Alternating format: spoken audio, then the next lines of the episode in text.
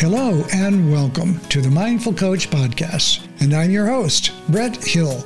I'm a mindful somatic coach and founder of the Mindful Coach Association. I meet a lot of coaches working with the Mindful Coach Association. I'm so inspired by their stories and the courageous work that they're doing that I created this podcast so you can hear them too. If you're aligned with this work, then join us at themindfulcoachassociation.com, where you can list your services for absolutely free and receive invitations to community meetings where you can network and meet your colleagues. We hope you'll join us. And now, the Mindful Coach Podcast. So, welcome to this edition of the Mindful Coach podcast.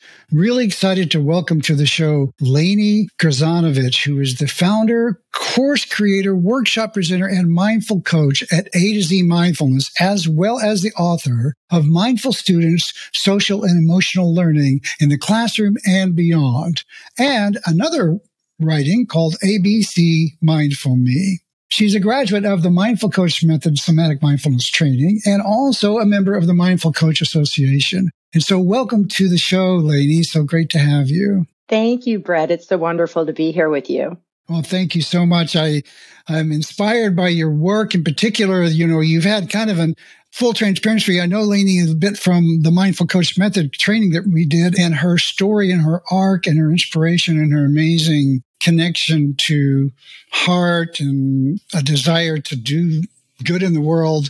In my mind, you're just a great example of, of a coach who's trying to do mindful work in the world. But what was it that actually got you started interested in practicing and teaching mindfulness in the first place?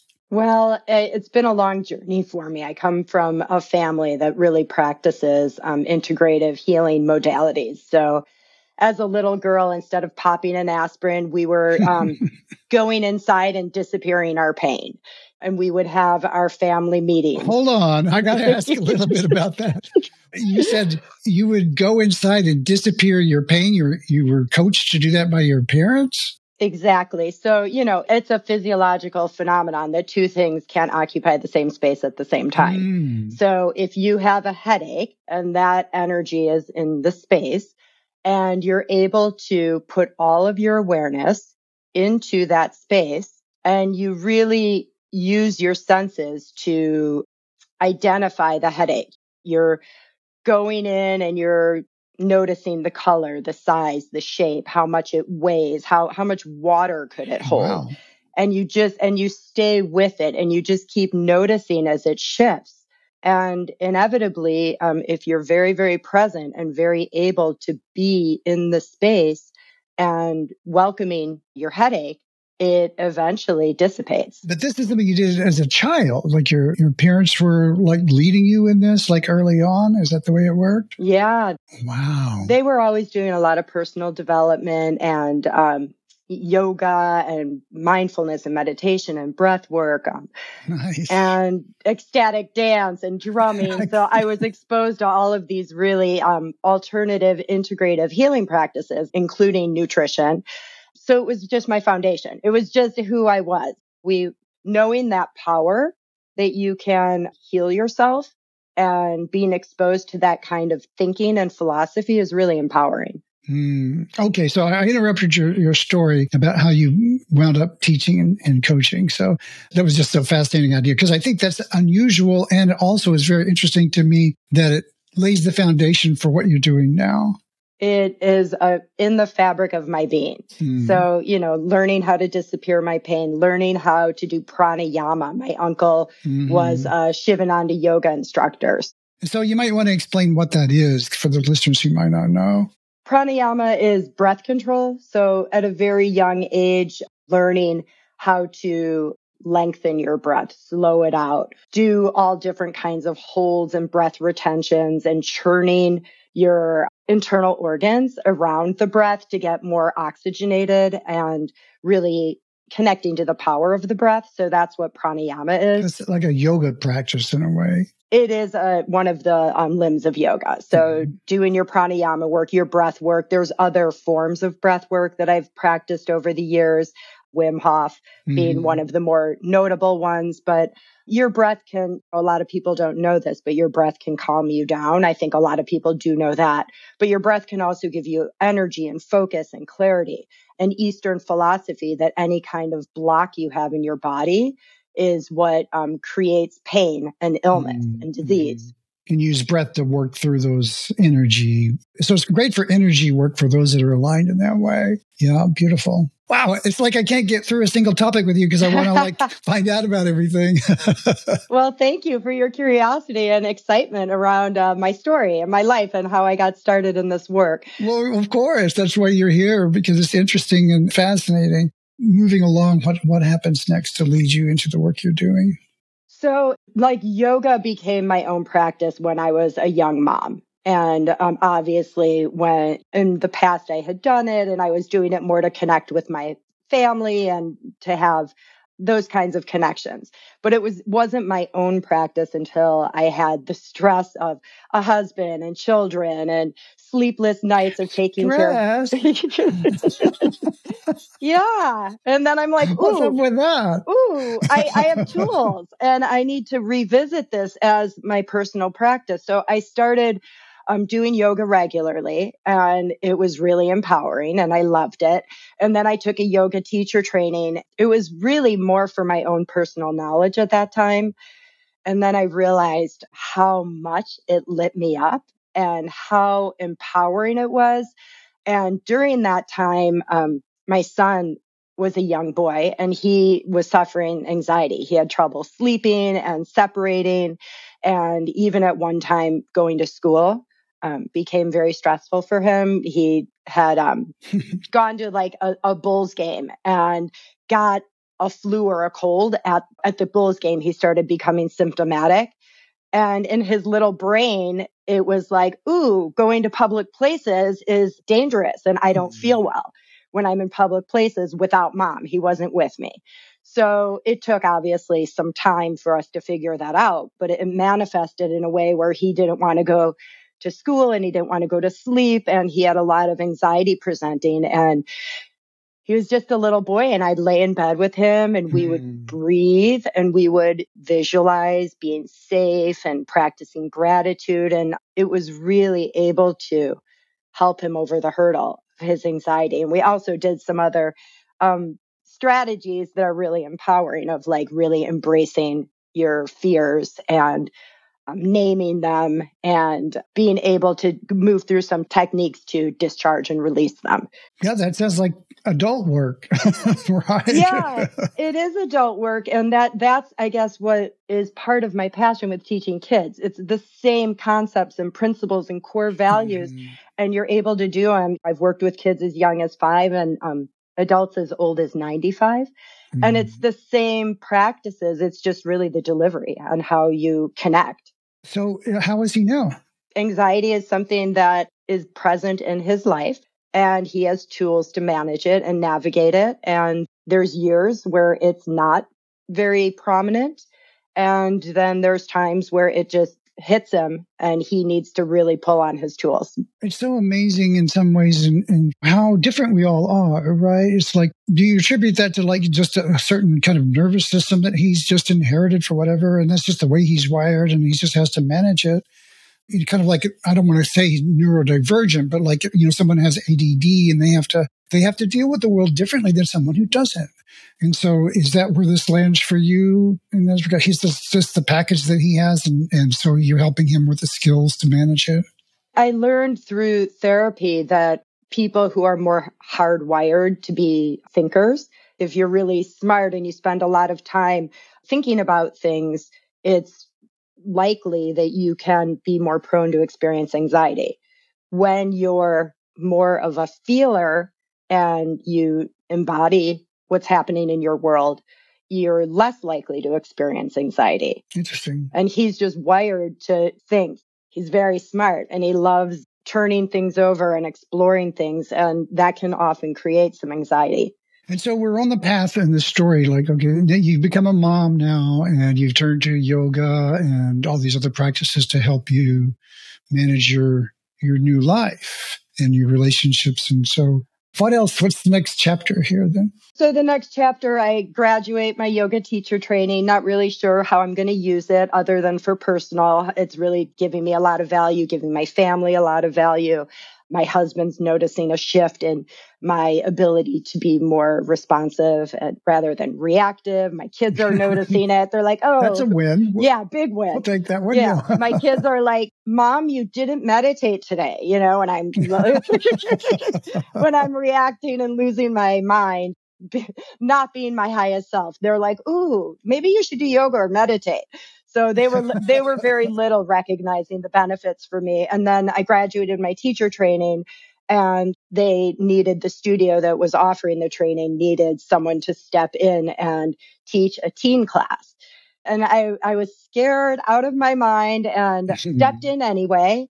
And I just realized that it was like incredible to be able to share what was so beneficial for me and what I felt so connected and passionate about and be able to share that with other people and having like this childlike playfulness, curiosity, and personality that I have yeah. was a platform that made whether you were a teenager and then I went on to teach adults and little kids and seniors and people of all ages, like I said, but it, knowing that that childlike spirit and curiosity and playfulness really resonates with people no matter how old you are there's like something inside of us that wants to be awoken. Mm. And we really connect through this level of playfulness and like just really being present and exploring. You know, one of my um, students always says to me, when you say reach for the sky, like I really want to do it. You know, it's like this excitement around the practice, you know. That's really beautiful. You know, my language I use inhabit. You inhabit that. It's actually a somatic experience and like it's in, you're going to inspire those who are listening to kind of like I'd like to do that. so, that's so fun. So you've you started teaching at the yoga center and then what happened after that? Because you went beyond just that it seems like. You did some other work as well. Yeah so just being a lifelong learner then i wanted to take i wanted to get more into the the mindfulness and meditation aspects of it. So i took a course on meditation. And then you know and yoga I don't know that people really realize it because in the West, we sort of make it more of a practice about body, mm-hmm. but it's really a practice of mind, body, spirit. So incorporating those mindful moments into like the beginning and end of my class and a lot of yoga in my community, it, the people really resonate with the flowing practice and just slowing that down. Mm-hmm. So you can still flow, but being really present in what's happening so my classes started to gain a lot of popularity. People were like, "Whoa, this is different. This is like it's exciting and it's it's very fine tuned to having an experience instead of moving so quickly to you know get your workout in." I think a lot of people started using yoga as another form of strength and stretching. And then the mindfulness piece was an added bonus that not every teacher really dove into. So I think that started to differentiate me in my community. Um, I also had an affinity towards the energy work. So then I got certified in Reiki and reconnective healing and quantum touch. Then that led to an ecstatic dance facilitator.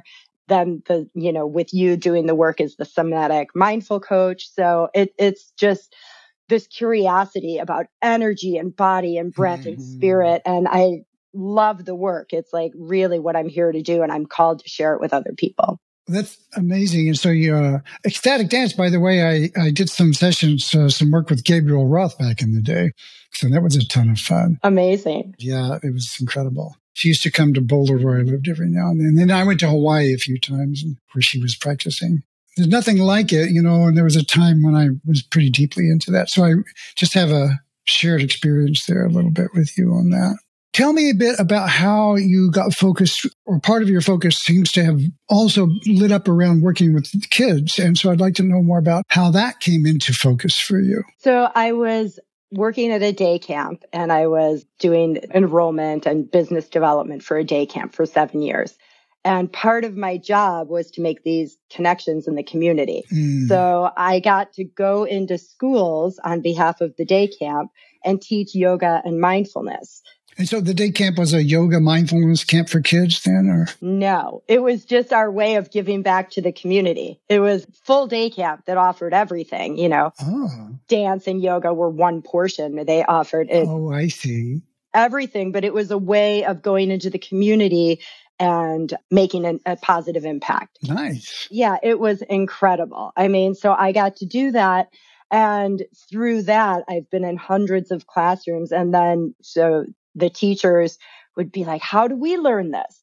And then I started doing a side gig of doing teacher trainings and professional development and working with kids privately and doing groups with kids.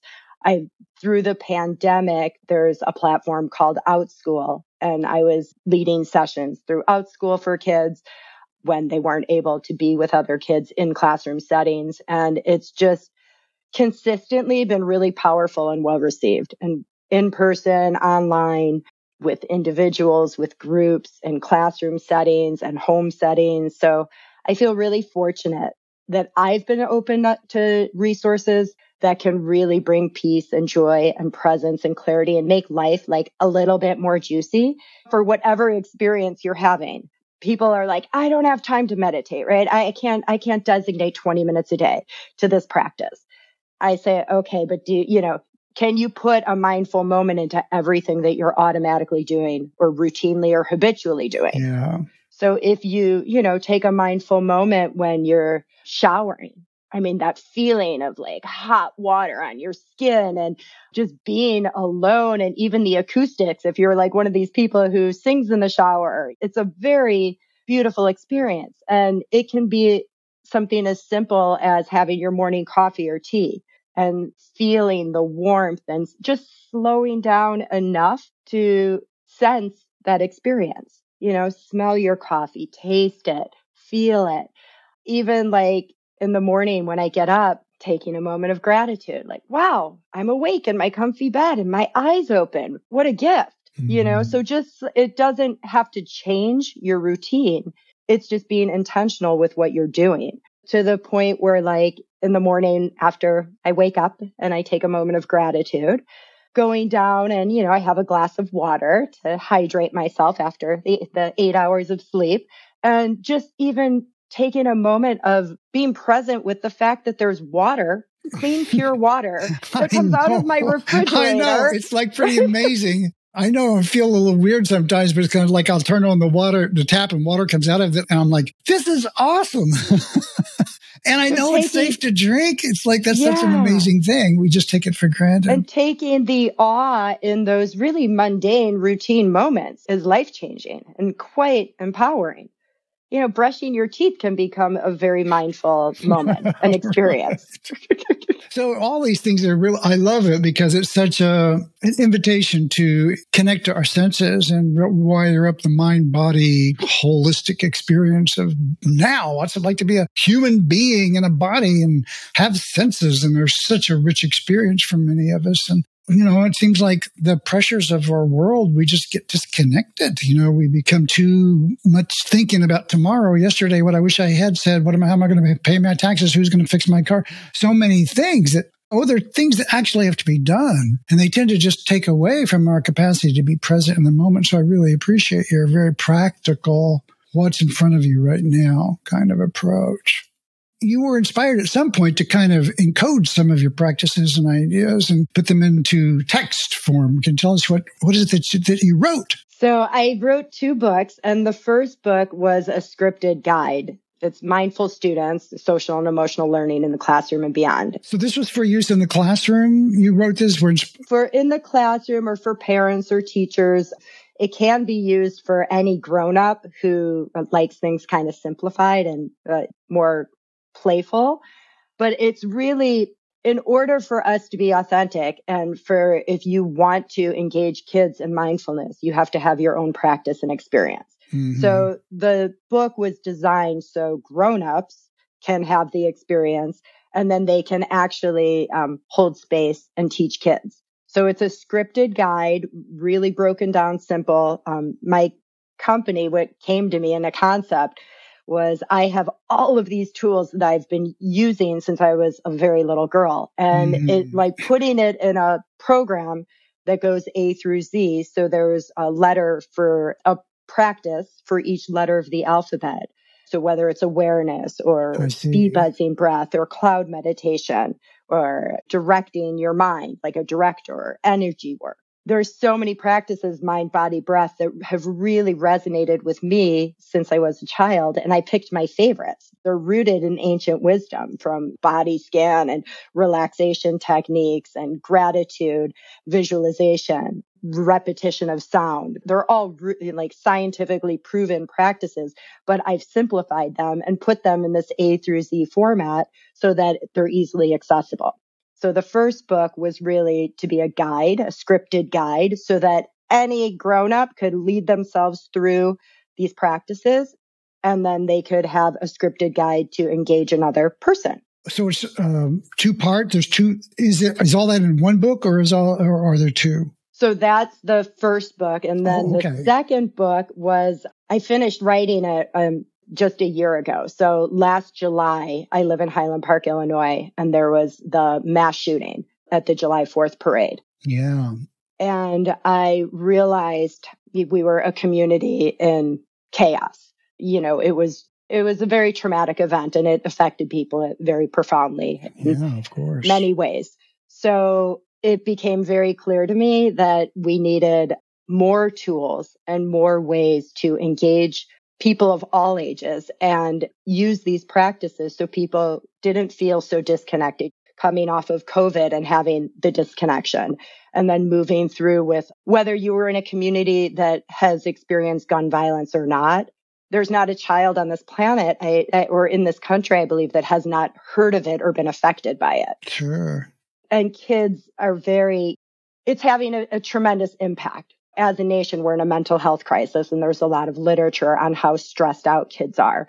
In schools, they're showing up less available to learn, and they're feeling very isolated and depressed and anxious, and even at younger and younger ages, um, suicidal.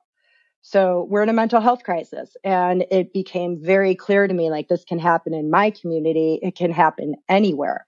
And it's really my responsibility to empower as many people as possible. So the hmm. second book was a scripted, illustrated, it's illustrated rhyming. It's sort of like a Dr. Seuss like book with all of the same A through Z practices to really engage kids. So you can read it, do it with kids so they can like be guided through and even even for kids too young to like have an, uh, an awareness of their breath and intention like a 2-year-old as a parent I remember the frustration of reading like Humpty Dumpty sat on the wall and he fell over and you couldn't put him back together.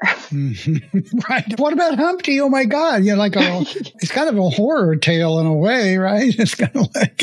and what lesson comes from that? You know, there's no resilience. There's no, there's like you fall and you break and that's the end. That's it. It's over for you. right. And I, that's not the lesson that our children, our youth, that any person needs. So the second book was really so you can read this, even if you have kids who aren't able to do breath control, but you're putting positive images in their mind and you're, you're planting these seeds. So mm-hmm. when they mm-hmm. are old enough, like as young as five, even four year olds, I don't teach four year olds in groups, but you can do a few of these techniques with three and four year olds I do, do a lot of the yoga with preschoolers, but the mindfulness techniques, you need a little bit more of that mental capacity. Mm-hmm, mm-hmm. But offering the, they're like planting the seeds. They all have senses. Like notice what you're looking at right now. Right. Notice what you feel right now. And they, it begins to like plant seeds so that they have tools to use for their whole life. So as Whitney Houston said, I believe the children are the future. Mm-hmm. Teach them young and let them lead the way. So you teach, you know, one child and you teach someone to fish, they'll always eat fish. You give someone a fish, they eat one meal. Mm-hmm. So you're teaching these kids how to care for themselves in a kind, compassionate, way and practice gratitude. And, and so, what's the name of that last book you just mentioned? A through Z Mindful Me. A through Z? Yeah. Like if you go to Amazon, is it there? It is. So I'll link to it in the show notes, A through Z mindfulness. Do you have like programs that you offer for teachers or other people? Like what kinds of services are you providing to kind of help the adults kind of get their, their hands around this? Like I said, the online and um, in person classes. I do privates if somebody's interested in individual instruction and coaching. I do group classes for children ages 7 to 12 because the Zoom mm-hmm. gets a little challenging for the younger ones. But so on, online sessions for um, 7 to 12 year olds and also adults. So broken down into teachers and parents. And then even there's conscious companies. So executives, entrepreneurs also can um, benefit from the same practices. You know, we haven't talked about that aspect of your world. You know, it's like, okay, conscious companies, you know, that's a pretty big pivot from working with preschoolers and, and kids. So how did that come into your world? Just from sheer demand. So in my community, people would start reaching out with privates and like really big executives and people who run companies and head up teams. They'd be like, So, you know, I've come to your yoga class, or I've heard that you're offering this, or my kid came home from school and told me about this. What do you have? So it's like word of mouth. If people trust you with your kids, they're going to trust you with their fathers, right? Exactly. That's so interesting. Wow. Yeah. So I started leading private sessions with a lot of high profile executives and then went on to be able to teach in Zoom and, and, in person courses. So I just, I wanted to read this because it was something, this was from somebody who worked at Chase Bank. So on their team. And it just shows that these techniques are so important, whether you're an executive or a child. But he said this the workshop was relaxing, enlightening, and helpful. I felt focused, rejuvenated, and encouraged. Hmm. I experienced a range of feelings and emotions and found it beneficial to have education on these practices and see them in action. I find myself able to focus better and give my hmm. six year old daughter my full attention more often. It's made a hmm. difference for both of us. Well, that's really beautiful. I noticed I said for fathers, and there was a little bias on that on my part. It could easily as well be mothers or caretakers of any kind. So I just want to name that. I caught that and felt, oh my God, that was unconscious bias there. That is so great that you were, that you're doing that and that that came to you. So that just organically came around to you because of the work you were doing with the kids. And, and now you have this whole nother practice where you're working with leaders and executives and folks making quote unquote big decisions in, in business and how they can be. So, what do you think is like the biggest benefit that they get from your work? Like, how do you, I, it was a great quote you just read. So, how do you think working with you helps those people make better decisions and be better at, at their work? Well, at the root of mindfulness is just knowing where you're at. So, I think just practicing being mindful and knowing where you are is the most empowering thing you can do. So mm. people always say, "Oh, am I am I going to be happier and more focused?" Well, a lot of people are and that generally is a benefit if you practice. Um, you generally do experience greater focus and clarity and ability to problem solve. I mean, there are a lot of bodies of research that show over time the brain actually changes. So you are changing your brain. However, being mindful, you know, you might go, I'm really nervous. I feel my hands are sweaty. I feel my stomach is tight. I have a headache. And it gives you power because you are then able to make a choice about how you're going to proceed instead of mm-hmm. reacting and maybe being in a meeting and not knowing that you're feeling tense or in a bad state and then just jumping all over your team and or doing things in a rush. You might say, Hey, can I get a glass of water? Can I take a minute? Even just if you don't have time to do that, taking a breath will get you more grounded and that has the power to change your state. Exactly. So I, I, I hear what you're saying. And it's like if you are in charge of a group or a team and you come in and you go off on the team because you're of your anxiety or your stress, and it has an impact on the project, on the people in the room, on the company. And if we're going to be very profit and loss oriented, that has a cost, right? Operational cost. And so there's no better investment than helping people learn to be more resilient in the moment with their own experience so that they don't give all that stress away to other people unnecessarily and unconsciously. Absolutely. And when you look at, you know, the cost of um, training and uh, retaining a new staff member. Oh, yeah, astronomical. Then the only thing we're really responsible for is our own mood and attitude. Mm-hmm. So if you show up and you're putting negativity into the space or being very reactive, you're setting the tone for your team and people don't like it. Learning, learning that like giving a little bit of gratitude or appreciation can literally make someone's decision whether they're going to stay or leave that job.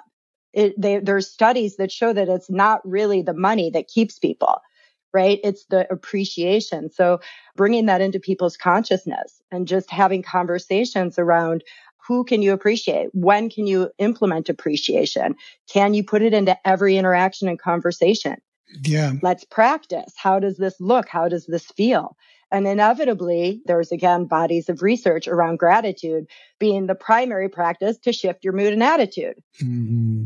Mm-hmm. So not only are you doing something for yourself, but you're also doing something for your team or anyone you're interacting with. And it's not just an attitude, these are skills that can be learned and practiced. Yeah, exactly. So beautiful. So if people want to reach you, what's the best way for them to find you? So my website is A through Z Mindfulness, and there's contact information there. So anybody who wants to reach me, that might be the easiest way. My email is available, Lani, L-A-N-I, at A through Z. A, it's the dash sign. So A dash Z mindfulness.com. Same thing for the website, A dash Z mindfulness. Okay. Well, that's great. And you're offering one on one services as well as your books and your training for both business and corporate. What did you call conscious companies? What, what was that called? Conscious companies and elevated education. An elevated education. So by all means, I encourage listeners to reach out to Lani and connect with all this goodness. And you can tell she's got a tremendous background and experience in, you know, helping people become more connected and grounded in their actual senses so that we can do better work in the world. I hope I'm not putting words in your mouth, but I just kind of want to uh, shine a spotlight on you for a little bit and highlight the great work that you're doing. And also that she's a member of the Mindful Coach Association, and there'll be a link to her profile there so you can go and connect with her there as well. So let me ask you just before we go, if you want to leave the listeners like with one practice that you could give that you could you could say that they could do like right away, what would that be? Well, since we were just um, talking about appreciation and gratitude, this is something that I've incorporated into my own life. As I said, when I wake up, just taking a moment to be gra- grateful for the day, for waking up in a bed with that's comfortable and having another new day and having my body all the things that work without me having to put time or effort. So just being grateful for being awake and the day ahead is a great way to set up your day. And then my husband and I do this practice where we'll say three things we're grateful for, you know, over dinner. Mm. So to like close out the day kind of or connect when we both finish our work days and we come home and it's like, three things that I appreciate about you. No, that's great practice. It's beautiful. I mean, inevitably, when I'm looking, I say it's like putting your gratitude glasses on. So when you put them on, or you can put on your poop stained glasses. it's your choice, right? The world so is full gonna... of crap. How come? Oh, wait, wait, let me clean my lenses. Right. I, I, my new mantra is shift happen. Uh-huh. But that's like a small a small change into the other thing happening. You just add the letter H and it changes everything. So shift happens. So you put your gratitude glasses on and all of a sudden I may not really be feeling grateful for anything that my husband has done for me in that moment. Mm. But all of a sudden I start looking like, hey, I'm I'm looking. And then as you go through your day, you're looking, oh, I appreciate that you stopped at this store. I appreciate that you worked hard all day or are doing your best to earn a buck. And when you're looking for that, it changes the way what you're focused on. So it elevates yourself. And when you hear that, when I can take in the appreciation of what someone else thinks or is grateful that I, that for me and my being, it elevates me in a way that is so profound. You don't know mm-hmm. what goes on in somebody else's experience. So when they appreciate you, you feel like you have a little window into what they find of value. And it's mm. beautiful. I love so that. So start practicing gratitude. So here's your this is from the Mindful Coach podcast from Coach Lani. Here's your assignment today. Right after the show, go be grateful. Say what you're grateful for to somebody and get back to us. Let us know how that works. Uh, we'd like to hear from you. And don't forget about yourself. People always forget, like, I'm grateful for me. I'm grateful for who I am. I'm grateful for how I act and what I do and what I, the gifts that I have. Right. And the fact I really appreciate you naming that because so often people are struggling, struggling, struggling. And when I'm working with people, sometimes I just have to set them down and have them look at all the things that they've been through and look at all the struggle that they've had. And they wind up being a, such an impressive force for good in the world and going, despite all the things that you've been through, you care and you're trying to be the best you can be in the world. You're trying hard to connect with people and be a force for good. And that matters. And we really need to just own the truth of that in our own lives and let ourselves feel good about that to the best we can. Now, not everybody can get there because a lot of people are in very dire circumstances, but a lot of people can.